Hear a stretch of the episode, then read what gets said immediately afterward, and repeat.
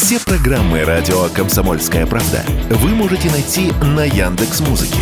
Ищите раздел вашей любимой передачи и подписывайтесь, чтобы не пропустить новый выпуск. Радио КП на Яндекс Музыке. Это удобно, просто и всегда интересно. Что будет? Честный взгляд на 17 марта. За происходящим наблюдают Игорь Виттель и Иван Панкин. Иван Панкин и Игорь Виттель, и мы начинаем новый час, ну или продолжаем наш эфир. На канале радио «Комсомольская правда» в YouTube идет прямая видеотрансляция. Америка мстит нам за беспилотник, называется сегодняшний эфир. Лайки ставьте обязательно в чате, пишите в середине часа, во время большого перерыва ответим на ваши вопросы. В разделе комментарии оставляйте жалобы, предложения, темы гостей для эфиров. Также эта видеотрансляция дублируется во все наши основные соцсети, телеграм-канал, радио «Комсомольская правда». Подписывайтесь на него, вступайте в группы в ВКонтакте и в Одноклассниках. Обязательно сделайте это. Ну и подкаст-платформы тоже к вашим услугам, если вам больше нравится не смотреть, а слушать. Яндекс Музыка та же, например. Обязательно воспользуйтесь. Итак, нам присоединяется Сергей Станкевич, историк и политолог. Сергей Борисович, здрасте. Здравствуйте, здравствуйте. Так, вы знаете, мы хотим у вас спросить, э, вот Виттель, э, скептик, как обычно, он не верит в то, что Америка нам сейчас мстит за беспилотник, потому что это слишком мелко. А я ему, значит, рассказываю. Ну, смотри, Игорь Виттель.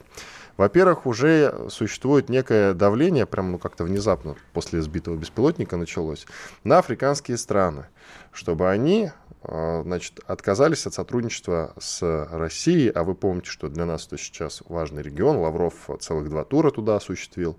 Ну и потом как-то, если не будете вы, а, африканские страны, а, идти, значит, в общем, если африканские страны не будут прислушиваться к мнению Запада по этому поводу, то в их отношении будут предприняты какие-то рестрикции, как вот написано. Я, правда, не до конца понял, что такое рестрикции. Сейчас, наверное, мне объясните. Есть понятие санкции, а рестрикции это ну, что? примерно то же самое. Экзекуцию бы еще тогда назвали. Нет, нет рестрикции, рестрикции это незаконные санкции. Слово санкции э, зак, э, законный характер имеет, и нужно решение ООН, а рестрикция это незаконные санкции. И за экономист обратил внимание на активные попытки Запада переманить на свою сторону руководителей государств, которые сохраняют дружеские отношения с Россией и президентом Путиным. Путиным. В общем, все это имеет какое-то отношение к сбитому беспилотнику или нет? Э, ну, я думаю, что прямого отношения не имеет, э, косвенное, поскольку сейчас все имеет отношение к конфликту между Россией и Атлантической коалицией. Э, в той или иной степени имеет отношение, но прямого нет. Здесь что любопытно, Соединенные Штаты явно не хотят в лице администрации Байдена явно не хотят раздувать историю э, с гибелью беспилотников в Черном море, э, всячески уходят от того, чтобы их подталкивали к дальнейшим шагам. Любопытно, смотрите, в трактовке какие. Э, что утверждают Штаты? Нет-нет, причина была в том, что неумелый пилот – неловко действовал со стороны России и как бы вот привел э, к такому э, эпизоду, но это было не намеренно и свидетельство непрофессионализма. То есть некий несчастный случай, мы пожурили, помахали пальцем, но продавать, но продолжать не надо. А Россия утверждает, нет, пилот был абсолютно э, квалифицированный, очень грамотно утопил этот самый беспилотник, он не туда залетел, тут э, как бы мы обозначили э, линию, куда летать не надо. Э, и это как бы приглашение э, к тому, что ты э, учти наше предупреждение. То есть это был сигнал предупреждения. Сюда летать не надо, говорит Россия. Сигнал совершенно сознательный. Вот э, такая, такой конфликт интерпретации, он совершенно не случайен. Вот что дальше? Опасен не первый беспилотник, дорогие друзья, опасен второй. Вот если сейчас новый беспилотник прилетит туда же, пересечет ту же красную линию, обозначенную Россией, и прилетит, внимание, в сопровождении истребителей, которые должны его безопасность обеспечивать, вот тогда будет совсем плохо. А, Сергей Борисович, э, Эрдоган на днях прилетал в Москву. О чем договорились? О, Эрдоган, господи, Башар Асад. Башар Асад. Извини, извините. А я слушаю, думаю, Эрдоган прилетел, я как-то пропустил. Нет, Эрдогану я... сейчас не до полета. Нет, я просто только что прочитал новость, что бывший глава Туркмении предложил выдвинуть Эрдогана на Нобелевскую премию. Поэтому Мира? Да, конечно. Ну, не по, другой стороны, не по физике Вряд ли по, по, по литературе. Да. А, так вот, э, что происходит сейчас с Асадом э, и э, в этом направлении? Не уйдем ли мы из Сирии совсем? А, или наоборот увеличим свое присутствие? Как вы вообще считаете, что Ну, У нас резервов сейчас нет для увеличения, там, с другой стороны. Ну, в общем, вам, Сергей Борисович, слово. Э, С э, Башаром Асадом в Сирии у нас э, идет активный диалог на тему помирить его, помирить его э, с Турцией. Потому что нам не нужен этот конфликт, этот фронт нужно срочно закрывать. Причем закрывать на э, почетных для России условиях, сохраняя две базы в Мимиме и в Тартусе. Они для нас крайне важны, они в Средиземноморье позволяют нам контролировать в некоторой степени. Э, Вот, поэтому эм, убрать оттуда усилия избыточные нужны в другом месте. Э, забрать даже, может быть, отдельные вооружения и боеприпасы оттуда, они тоже нужны в другом месте. А Сирию, то есть Дамаск, то есть Асада примирить э, с Турцией. Э, Вот, собственно, в этом э, смысл предпринимаемых действий. А что мы ждем от грядущего, я надеюсь, все-таки, что он состоится визита Си Цзиньпиня? Вот, вот, э, вот приедет Си, э, Си нас рассудит. Э, м, э, Председатель Си э, едет не просто так. Он едет в качестве нового глобального миротворца. Вот до сих пор был э, глобальный миротворец, он же полицейский, Соединенные Штаты. Они могли где угодно разжечь конфликт, если он им нужен. А потом, э, если конфликт переставал им быть нужен, или кто-то там другой, помимо Штатов, пытался друг с другом поссориться, то э, глобальным миротворцем были Соединенные Штаты. Полицейский пришел, свистнул свисток, выписал штрафы, все закончено, разойдитесь. Йоу-йоу-йоу, подождите, Сергей Борисович, не штрафы выписал, а страну разрушил, захватил, как это было с Ираком. э, и так далее. Я бы все-таки не называл это так вот э, штрафами, свистками. Но, с другой Нет, стороны, это ты в том, придираешься. случае, в том случае, если э, где-то ребята неправильно поссорились. А вот где-то самим Соединенным Штатам нужно куда-то вторгнуться, да, происходило то, что вы сказали, да. Э, разрушили э, Ирак, э, к сожалению, да, э, развалили э, Ливию, вот, э, не навели порядок в Сирии до сих пор, ну и так далее. Список известен. Так вот, теперь мы видим явление э, на мировой сцене нового глобального миротворца в лице Китая. И э, это явление произойдет э, в значительной мере в ходе визита Си в Москву. Э, Уже был, э, была публика подогрета, уже был предъявлен меморандум о мире э, со стороны Китая. Он был в общей форме сформулирован, но там было важное обстоятельство, э, которое мало кто заметил. Эм, э, Там э, был заявлен международный формат для урегулирования конфликта э, в Украине. То есть не две стороны, которые там борются, будут между собой договариваться, а будет международный формат. Иначе они не договорятся. И вот подробности нужны. И эти подробности, видимо, Си и э, объявит или в ходе визита, или сразу после него.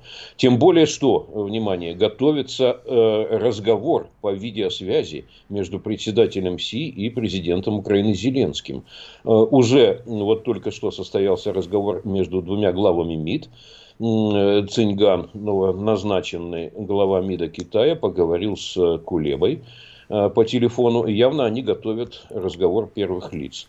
Э, То есть сначала здесь э, обсудит э, дорожную карту к миру, а затем э, Си попробует продвинуть эту дорожную карту в сторону Киева. Вот такие события нас ждут. А Но как- Подожди, Игорь, извини, пожалуйста. А как вы себе представляете? Вот как Китай нас а, может примирить? а? Скажите, пожалуйста, как это может выглядеть? Растолкуйте, пожалуйста.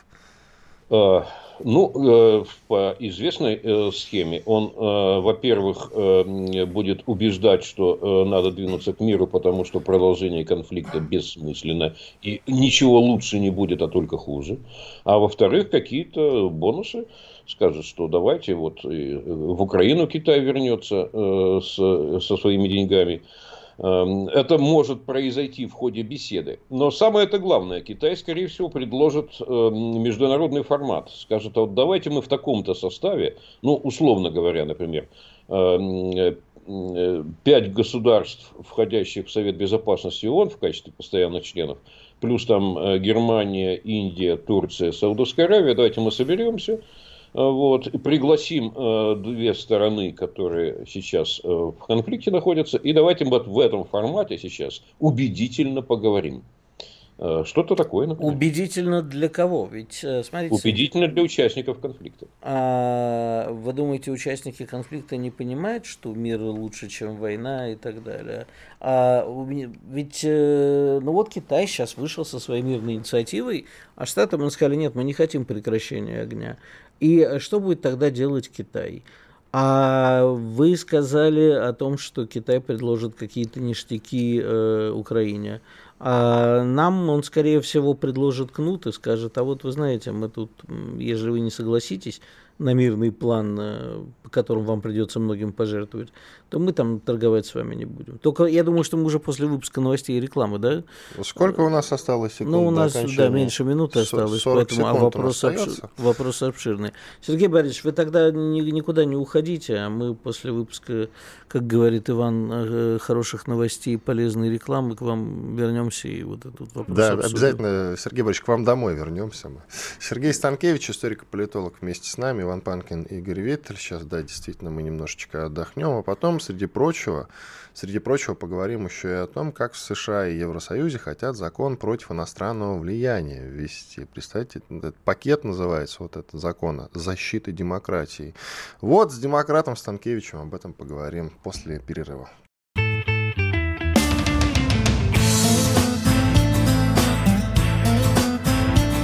Весна.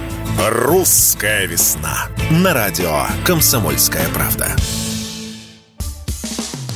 Что будет? Честный взгляд на 17 марта. За происходящим наблюдают Игорь Виттель и Иван Панкин.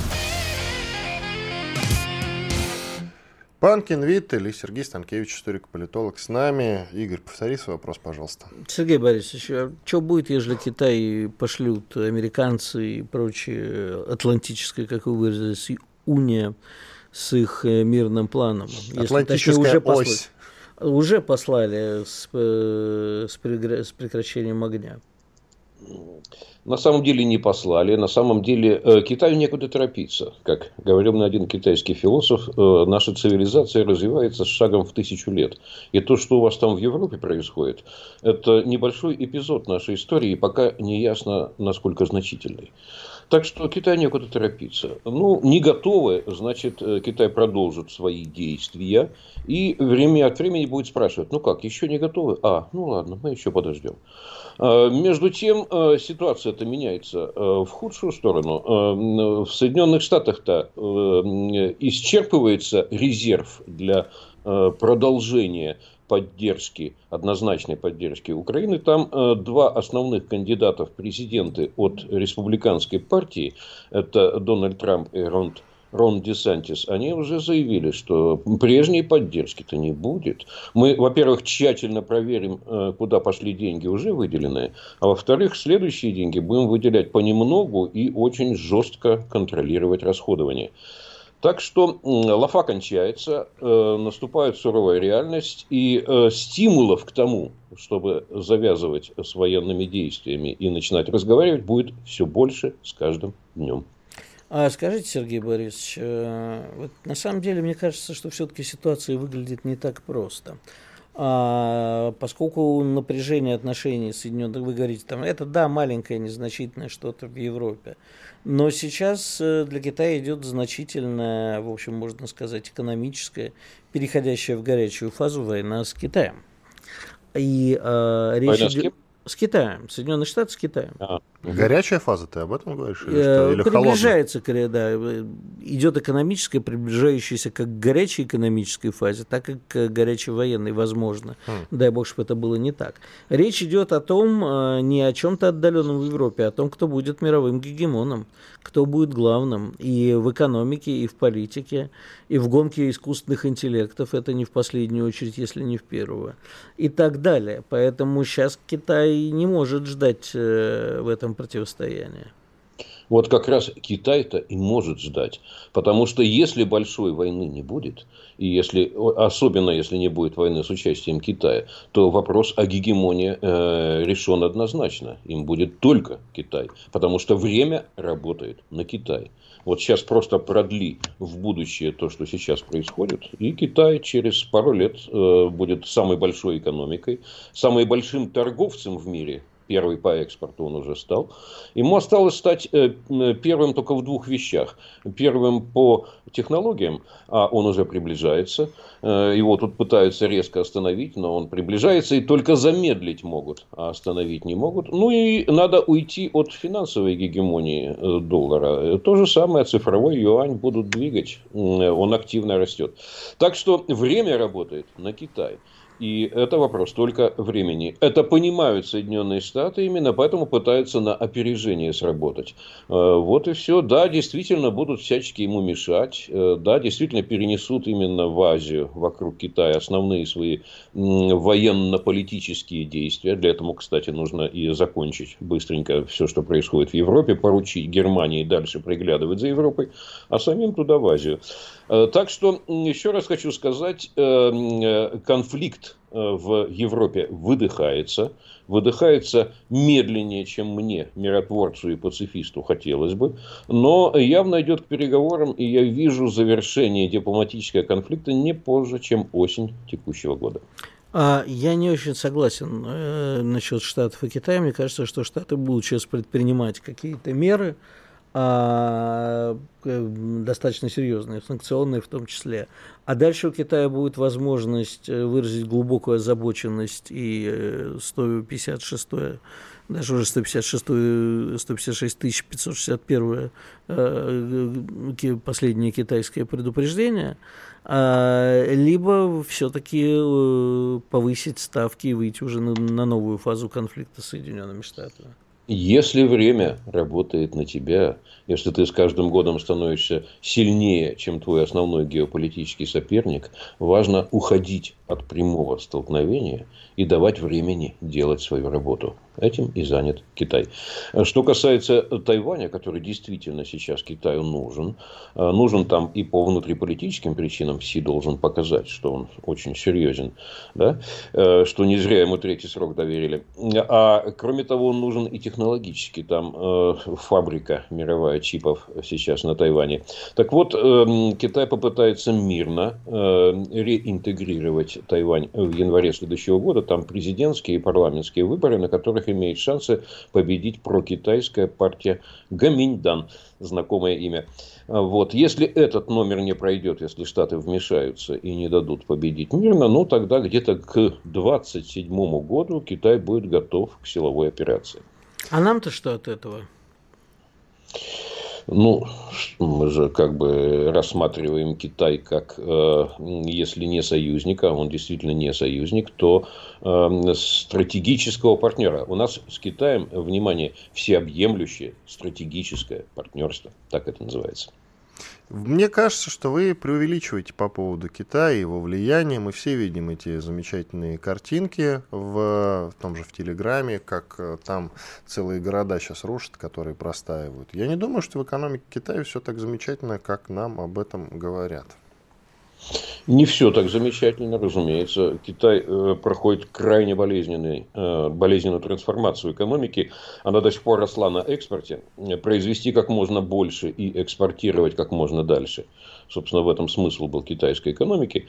Э, э, но сейчас нужно развить внутренний рынок, то есть не столько от экспорта зависеть, экспортозависимость чрезмерная – это уязвимость, поэтому надо поднять внутренний рынок, ну и кроме того подтащить путем операции «Пояс и путь» как можно больше э, стран взявших большие кредиты у Китая, чтобы они были в поле внимания, чтобы этот рынок, ближний круг, тоже оставался рядом.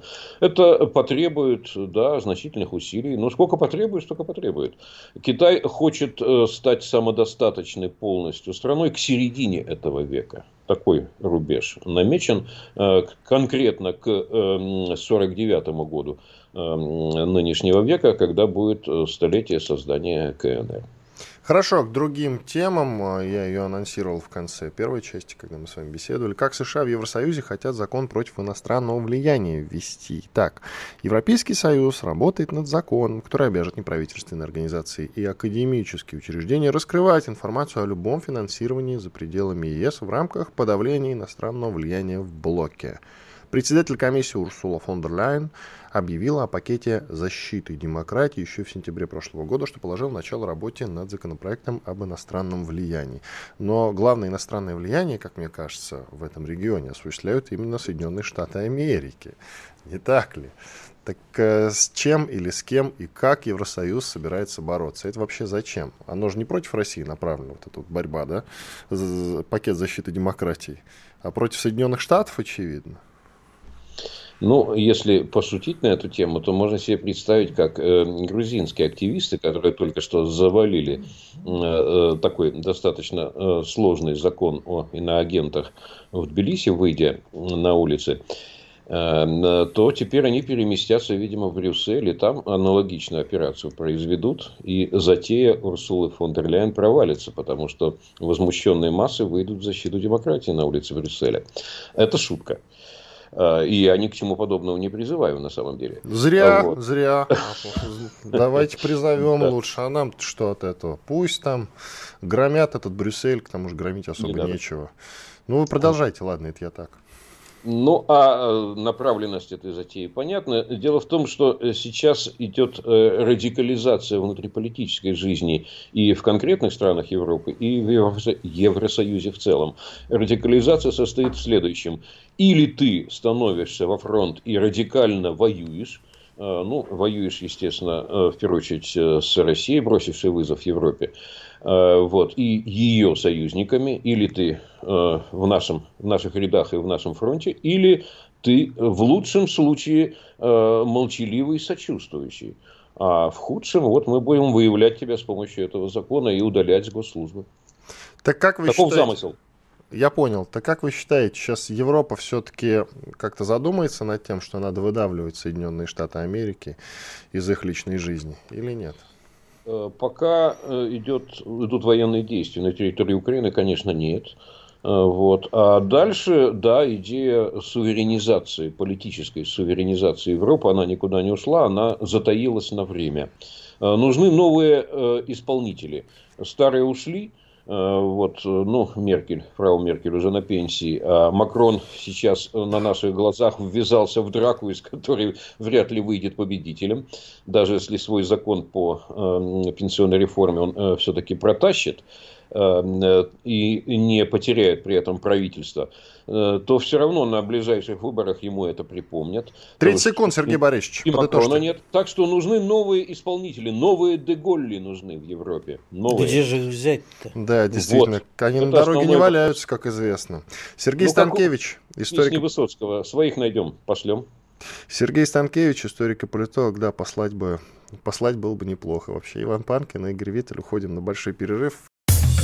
Думаете, понедельник день тяжелый? А как же пятница? Нашим ведущим некогда думать о выходных.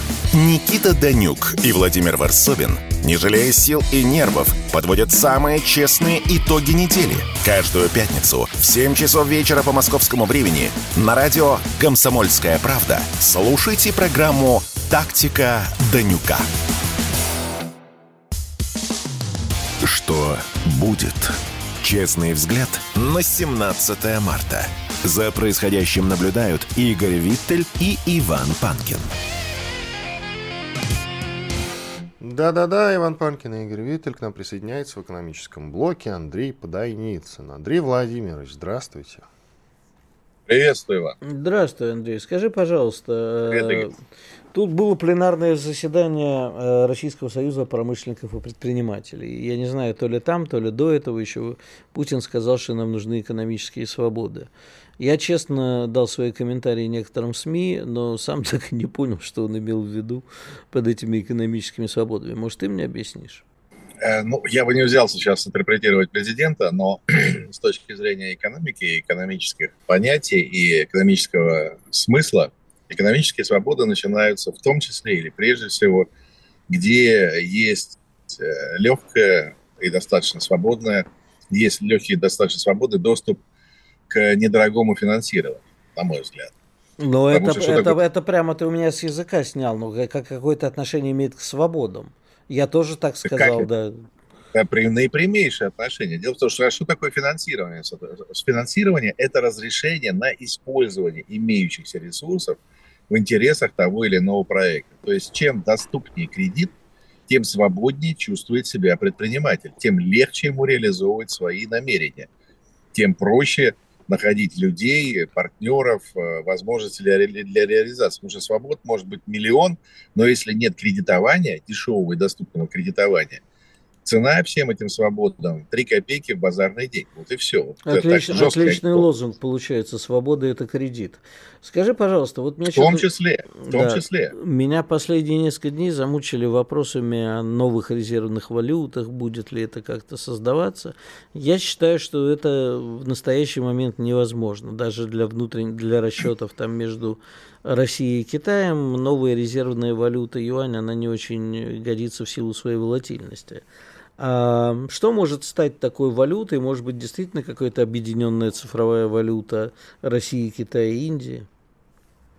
Ну, опять же, э, так сказать, кто о чем, а я буду говорить, опять же, о кредитовании по той простой причине, что резервная валюта – это, э, естественно, это средство расчета. Легкого, э, недорогого, быстрого, везде предлагаемого мире. Но вообще резервная валюта – это прежде всего – и опять же, это кредитная валюта. Вот, э, например, 88% э, всех кредитных договоров между неамериканцами еще в прошлом году или в 2021 году заключалось в долларах.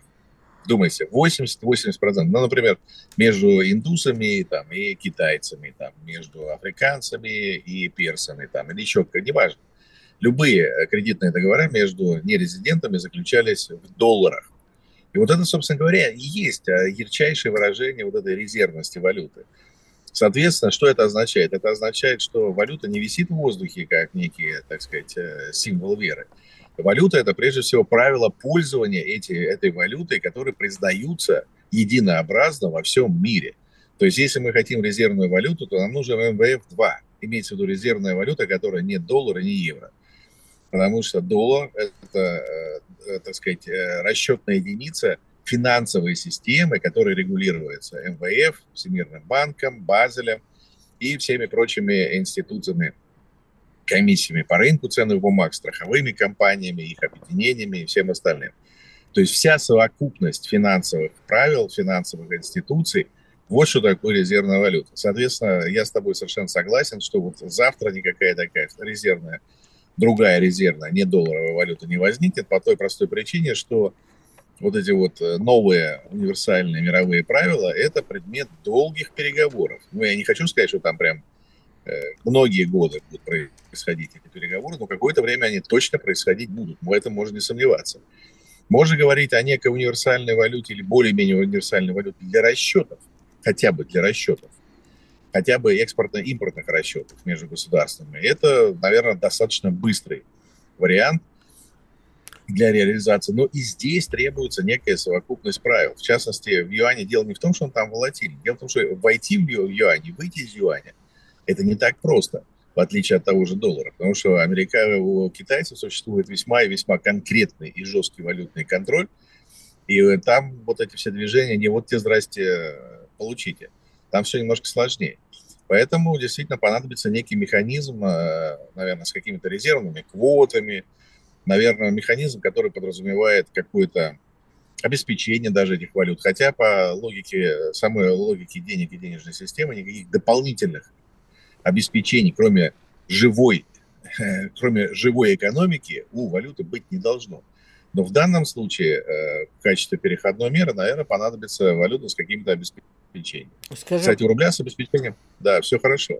Скажи, пожалуйста, а если все-таки э, удастся сделать какие-то серьезные шаги на этом пути, создания другой мировой резервной валюты и исключения долларов из расчета постепенного, вызовет ли это резкий ответ со стороны Соединенных Штатов, не начнется ли уже война валют, а вполне возможно, что и не только валют?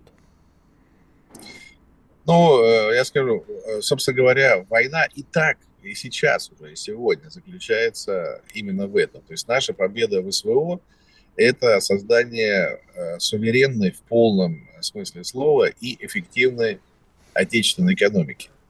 Как э, я тут вынужден выступить плагиатором, так сказать, это не мое выражение. Вот Константин Бабкин применил прекрасный термин, а где сейчас находится Рейхстаг? Вот Рейхстаг сейчас находится в области экономики. То есть за это и идет сражение в конечном счете. Потому что военные действия, которые мы наблюдаем, это уже просто форма или так сказать, проявление вот этих вот противоречий, которые дошли до э, силовой стадии. Что касается американских действий, ну, я не могу сказать, чтобы у американцев была сейчас большая свобода действий в принципе, поскольку у них внутри американская экономическая ситуация довольно такая непростая, особенно на финансовых рынках. Я сейчас говорю не даже, не, не, не вот эти, про эти два а, банка, которые один, так сказать, остановился, другой фактически остановился. Один сломал, другой потерял, как говорит русский народ. Да, да, да. Вот. Это, это только такой, так сказать, звон, яркий, но все-таки один из звоночков потому что, ну, скажем так, противоречие, даже не противоречие, а дисбаланс в американской экономике, в американской экономической э, финансовой системе очень значимы. У американцев, я бы сказал так, руки все-таки в значительной степени связаны, как это ни странно звучит, за счет э, как раз того, что произошла за последние 30 лет колоссальная деиндустриализация Соединенных Штатов Америки. Поэтому у них есть по-прежнему большие возможности вносить ограничения э, в финансовые правила, а вот но физическая экономика, вот в области физической экономики, то есть физических поставок, вот здесь их э, возможности довольно лимитированы, довольно ограничены, собственно, чем и э, может пользоваться Российская Федерация. То есть если там 30 лет назад, тем более 50 лет назад, перекрытие каких-то поставок к США приводило к критическим последствиям, поскольку физически нет куда было заместить. Сейчас такой ситуации нет. Почему? Ну, потому что, во-первых, сами американцы производят не так много из э, критических технологий, критических товаров там и так далее. А во-вторых, они не могут эти поставки и потоки перекрыть, не, не, несмотря на все свое, так сказать, яркое желание, если оно вдруг есть. Скажи, пожалуйста, а вот гость, который был у нас э, перед тобой, Сергей Борисович Станкевич, он сказал, что у Китая есть время, поэтому не стоит ожидать каких-то серьезных сейчас конфликтов США с Китаем. А Китай не поведется ни на какие провокации, соответственно, и экономически не поведется, там, в войну санкций не полезет. Как тебе кажется, как все-таки это будет развиваться, и не грозит ли нам, вот, конечно, там два банка это ничто, но, в общем, э, сама история с э, банками, когда обнаружилось, чтобы риск-менеджмент банков и качество управления везде по штатам чрезвычайно низкие, не приведет ли это к глобальному все-таки падению?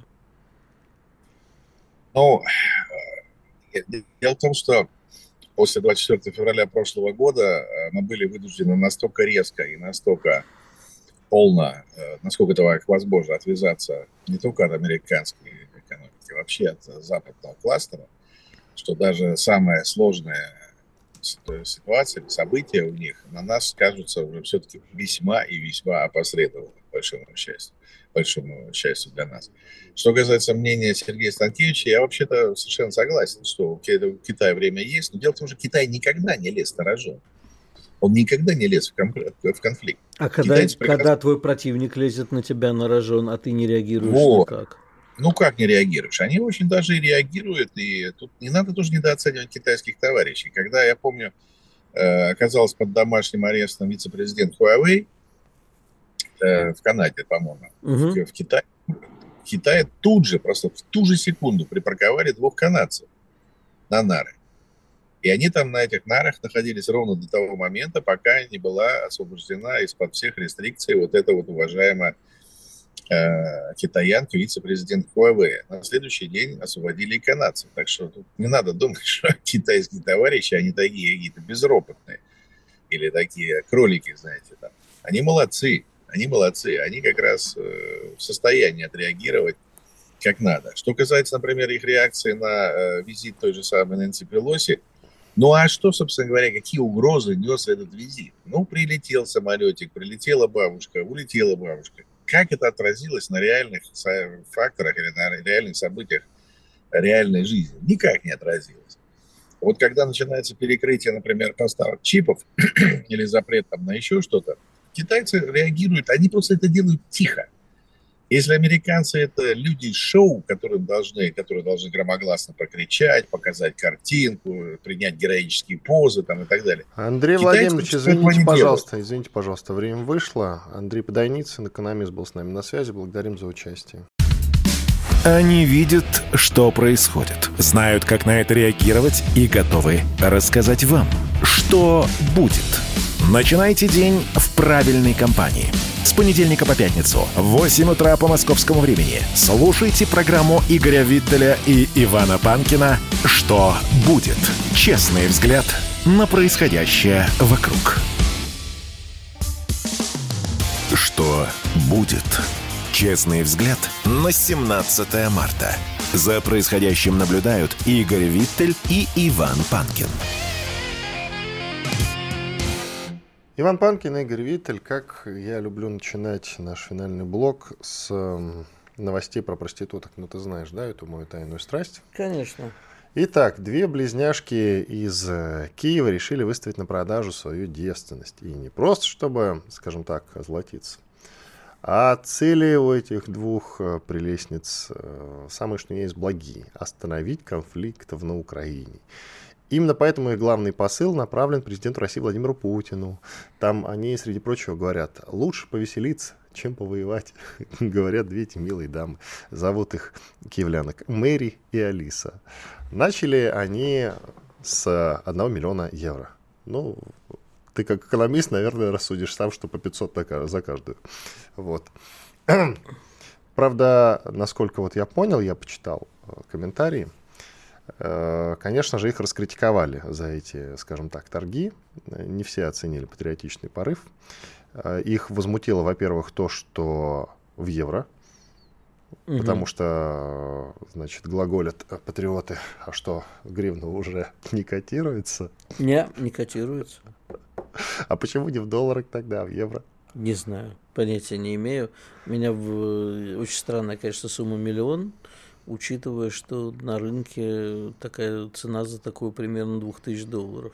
Девственницы, да, девственницам да. 18 лет. Да. Вот. А, э, ну, то есть, во, во сколько, сейчас не посчитаю в уме, во сколько раз больше они хотят. Но мне интересно вообще кто-нибудь позарится, кто, у кого есть свободный миллион долларов, на двух украинских девственниц. Если Причем только... они, ты понимаешь, в чем штука? Они ведь не говорят, что они этот миллион там отдадут, я не знаю, фонд мира какой-нибудь условный, да, или что-нибудь, э, что против войны, я не знаю. Пока они просто говорят, мол, Владимир Путин, давайте остановим войну, и мы продаем свою девственность за миллион евро. Ты знаешь, э, мне это напоминает старый советский анекдот, когда э, пап, сын приходит к папе и говорит, папа, какая разница между теоретически или практически?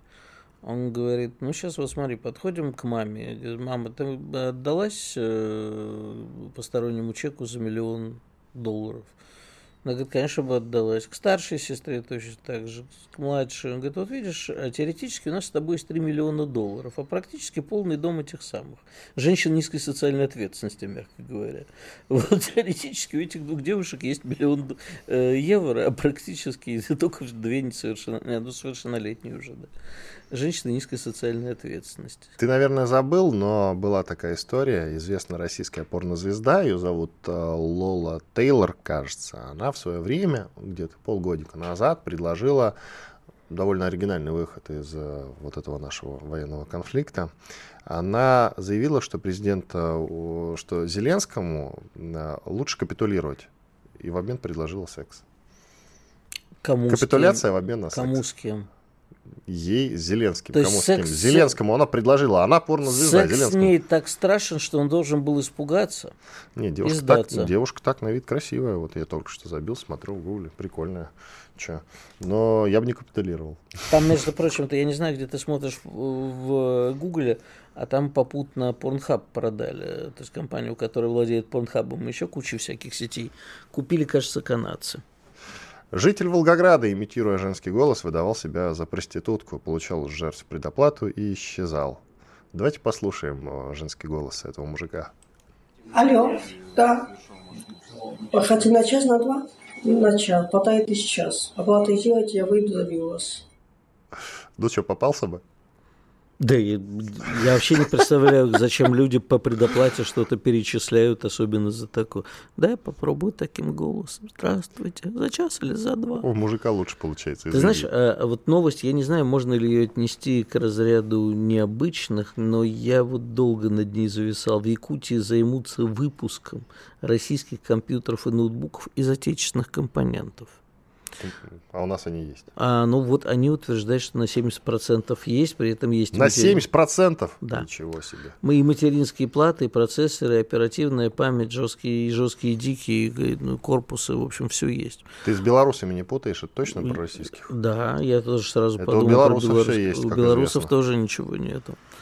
Ну, вообще это интересно, и якутская это отлично, я поддерживаю всячески. Кого ты поддерживаешь? Якутов пускай делают, и посмотрим потом еще. Я боюсь только, что будет хард-диск из моржового бивня или из чего-нибудь еще такого. Центральный районный суд Тюмени признал недействительным брак после смены пола мужем. Я думал, это история чисто американская, но нет, у нас такие тоже встречаются. Очень правильная, кстати. Но вот действительно человек поменял пол. Он теперь э, брак должен быть отменен. Ну, слушай, а почему? Ну Почему? как? А, а в законе это прописано? А я тебе объясню. Не, не, в законе это прописано. Я не знаю, честно вот, говоря, видишь. не знаю. Но я тебе могу объяснить. А, я тебе, по-моему, кажется, уже рассказывал. Вот помнишь такого персонажа Джулиана Ассанжа, который все, значит, ну, сейчас Ассанж, грозит, конечно, грозит. Ну. А за что его на самом деле вот преследуют? За то, что он там кого-то изнасиловал. Вот. А знаешь, что считается изнасилованием в Швеции? Нет. У него были две девушки, ну, как минимум две. Они друг, от друга, не, а, друг от друга не да, знавшие. Понятно. А и тем более, что он с ними был без презерватива. И вот это по шведским законам может считаться изнасилованием. Недостаточное количество информации, да. То есть ты от меня чего-то скрывал, и вот, значит, э, я же тебе отдалась, не зная о том, что у тебя есть другая, поэтому ты меня изнасиловал. То же самое с браком. А не, как бы я не знала, что ты собираешься поменять пол. Вот. И, может быть, ты и не собирался, конечно же, но в результате вот поменял, и как теперь жене относиться к мужу. Насчет автоматического, это, конечно, так себе история. Ну, я думаю, что это основание для развода, и так, чтобы еще имущество все осталось жене. Для развода-то да. А, вот только непонятно, как там это все происходило по итогу, да. А, с одной стороны, он, конечно, пол сменил, но брак-то у них действительный, или эта жена пошла и сказала, что я с ним хочу развестись, а поводом для развода, значит, она назвала тот факт, что он сменил пол. Я правильно понимаю? Ну, наверное, что ты меня спрашиваешь. Я не знаю, я не менял пол. Но, скорее всего, да, интересно. Я, я просто думаю... поводом для развода может послужить что угодно, просто желание, например, а не только смена пола. Ты понимаешь, да, но если у супругов есть там много всякого интересного совместного имущества, которое один захочет отжать, то тут нужны какие-то уже более весомые аргументы, потому что вот одно дело просто разводиться, а другое сказать, а вот я типа поймал жену на измене, вот видеоматериал, поэтому разводимся. А с другой стороны, может э, сказать, вот типа я за него замуж выходил, и, а он меня обманул, и теперь на самом деле он не, не, не рыба, не, не мужик, не баба, а неведомая зверюшка. Поэтому я у него отнимаю все деньги. Ким Чен Ин пригрозил Йоу. ответить ядерным оружием на ядерное оружие. Правильно? Но я считаю, что нужно упреждающий удар. Я все жду. Я все жду, когда мой брат-близнец нажмет кнопку. Ну, не знаю, как насчет брата-близнеца нажмет кнопку. Зачем и куда, в каком направлении. Смотри, у него направлений немного. Япония, например, да. А она с нами сосед. Он периодически же запускает именно вот в Японское море. Так я тебе напомню, Игорь, что Япония как бы с нами соседствует немножко. Ничего. Нет, ничего. Не страшно, что запустят в нашу сторону ракета. Запустят Ким Чен Ын ракету и не будет соседства. А ты не помнишь, что что была история, когда что-то, что они запускали, приземлилось на нашей территории. В пустынной местности, но приземлилось на нашей территории. Это было лет пять назад, но было. Помнишь? Ким Чен Ын наше все. Да, вот именно, что наше все. А Я бы на твоем месте не делал таких призывов очень а интересных. А японцы инопланетяне. А, а северные корейцы нет при этом, да? Нет.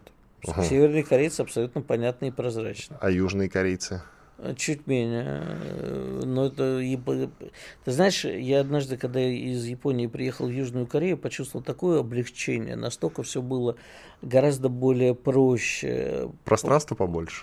Нет, просто люди попроще, по, по, понятно, похожи на наших даже в этом смысле, абсолютно как бы нет такого разительного э, расхождения в ментальности, как э, с японцами. Но там тоже есть довольно интересные особенности, пугающие, схожие, кстати, с японскими. Японцы, как ты знаешь, все перфекционисты, а южные корейцы то же самое. То есть, смотри, смысле, ты, да. э, например, вот ты находишься на работе, и ты не можешь оттуда с работы уйти, пока начальник твой находится на рабочем месте. Зато знаешь, как японцы напиваются за 15 секунд. Ты знаешь, э, меня единственное, вот для меня самая большая разница Японии э, с Южной Кореей была, я в Японии научился, э, я понял, как работают их эти безумные унитазы, которые замеряют все, все. А вот в Корее проиграл битву интеллектов унитаза, поэтому я признаюсь побежденным. Расскажи, пожалуйста, об этом соревновании. Я не готов об этом рассказывать в эфире, но просто там понять, где какая кнопка и так далее, абсолютно непонятно. А почему ты не готов? Давай, а еще к тому же, вот смотри, корейские фильмы можно смотреть, они выпускают прекрасные фильмы. Южная Корея сейчас, да. Да, сериалы, дорамы угу. всякие. А вот японское, я пытался смотреть, ну, японское кино, ладно, оно всякое бывает. А вот я пытался смотреть японское телевидение, и я ничего страшнее в жизни не видел. То есть попытки даже понять, о чем эти люди, вот эти все их безумные шоу на телевидении, это нездоровые абсолютно люди. Но они наши соседи. Как и, впрочем, и северные, и южные корейцы. И с японцами Я, знаешь, тоже как надо как-то дружить. однажды в японском метро увидел человека в полном нацистском обмундировании. В японском метро? Да.